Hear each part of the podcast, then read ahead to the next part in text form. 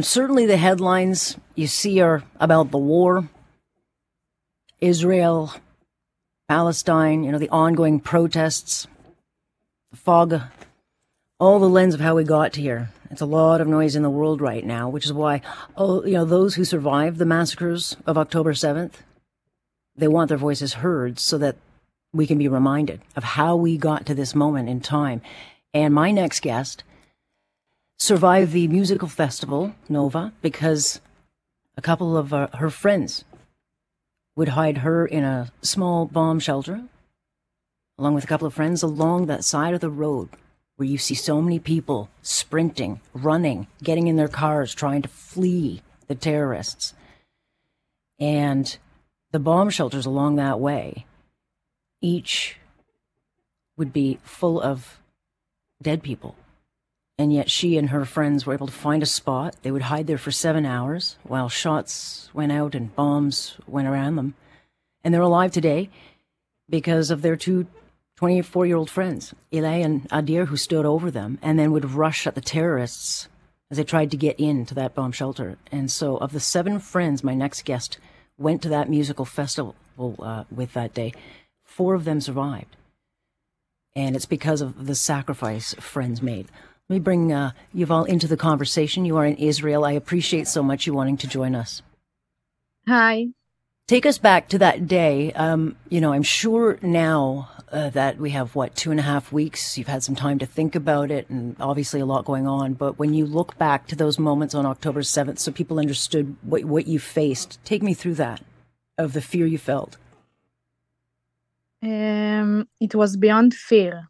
I came to the realization that I was going to die. I was sure that this is it. Someone's gonna come in and just spray us with our with their gun. Um, at first, it was fear, but throughout the time, when we realized what was going on and the noises that we heard from outside the bomb shelter, uh, we were sure we were gonna die. Uh, and without the boys who saved us, it's probably what would have happened when I look at that, you know, the video uh, of that day and I see people like you, you know, dancing and just enjoying life and the perspective you are to that point of the border. I mean, I, I would have to think uh, that many of you, all of you probably didn't have any fear because you had the Iron Dome. You felt that security of that wall. Was there any fear for you going to that festival or any of your friends that something could happen?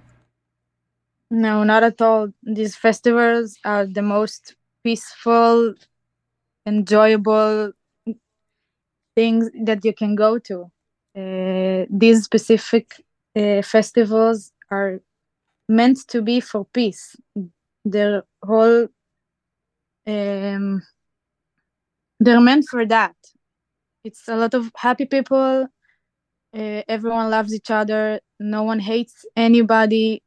Um, that's what these festivals are supposed to to bring to the world. And there was no fear there was no any worry in anyone's mind. Uh, we couldn't imagine something like this happening but it did, and and the fact that there are these little bomb shelters or these little shelter hideaways all along those roads it really is how it is in, in Israel, where you have to always be ready for rockets to come over, and so you just you know dive into these things, and that should protect you. But never would you imagine that you know terrorists would cross through and have as much power and a plan and and do what they did. And so when you look back to that time, because as I understand from your story, you and your two girlfriends were able to hide and it really was the fact that others stepped forward, that you were able to stay hidden and the terrorists away from finding you because they were hunting. They didn't want to leave anyone behind, correct? Yeah, right. The other bomb shelters, not the one that we were in, uh, they threw um, grenades inside and other bombs inside and killed everyone. The other bomb shelters had 30 or 40 people inside and they just killed everyone and even made sure that the bodies that were inside were actually dead. Um, the boys that saved us, two of them stayed outside from the beginning and they actually saw the terrorists with their eyes and decided to run to the other way so that they won't come after them to the to the bomb shelter and find us. uh, and the other two boys that were with us um, were inside the bomb shelter with us at the beginning for about 20 minutes. And then we saw a figure of a man that was planning to go inside, and the boys just decided to jump at him outside before he was able to see us. Uh, and that's what they did. They pushed him outside uh, of the bomb shelter. It didn't even had a door. It's just mm. open. They jumped outside after him, and then we heard gunshots. Uh, we heard the boys screaming, and then another uh, gunshots, and then there was silence. Um, I think I want to believe that because they saw the bodies outside, that they decided not to come inside because they thought that's all the people that were inside. Uh, but it's pure luck, really. We we don't know how we survived. Yeah, I mean, I, I, am sure, uh, you know, because you would end up having to stay there for hours after, and I think it's when you heard Hebrew and you thought, okay, uh, the IDF is, is here, but again, there was so much time between the the devastation around you um, to when you actually were able to leave. But you know, on the other side of this thing, as you've had some time to to look and try to process what's happened, are you able to process the enormity of what you survived? Um, I think I'm still on my way to realizing actually what happened. It feels like a dream or that it happened to someone else. um,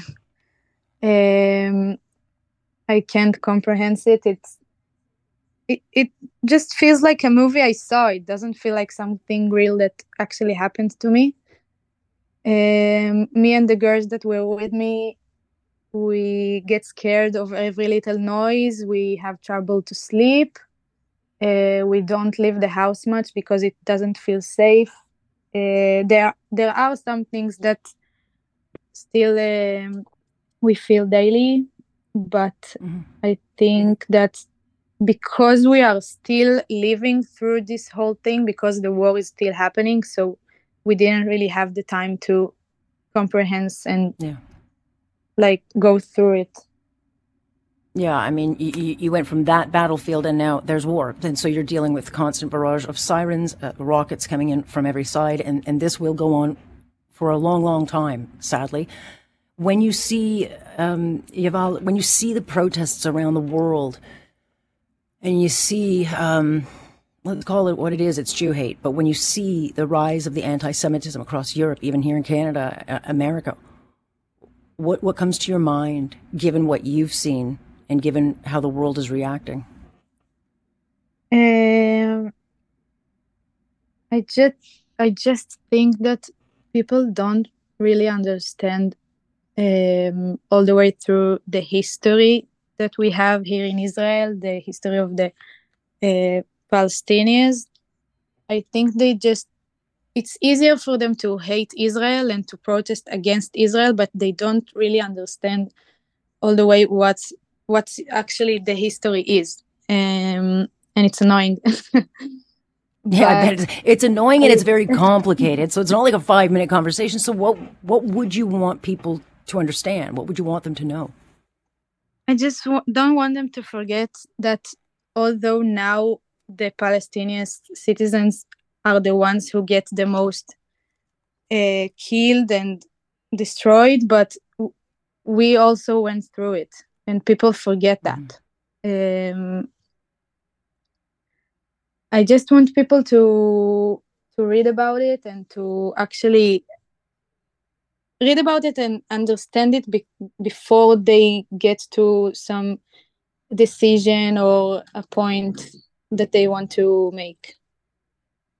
I so appreciate you uh, joining us. I know it wasn't easy. I know you've been going through a lot of uh, work trying to, you know, get get through this. It's obviously going to be a very, very long journey, but I do uh, very much appreciate you sharing it with us.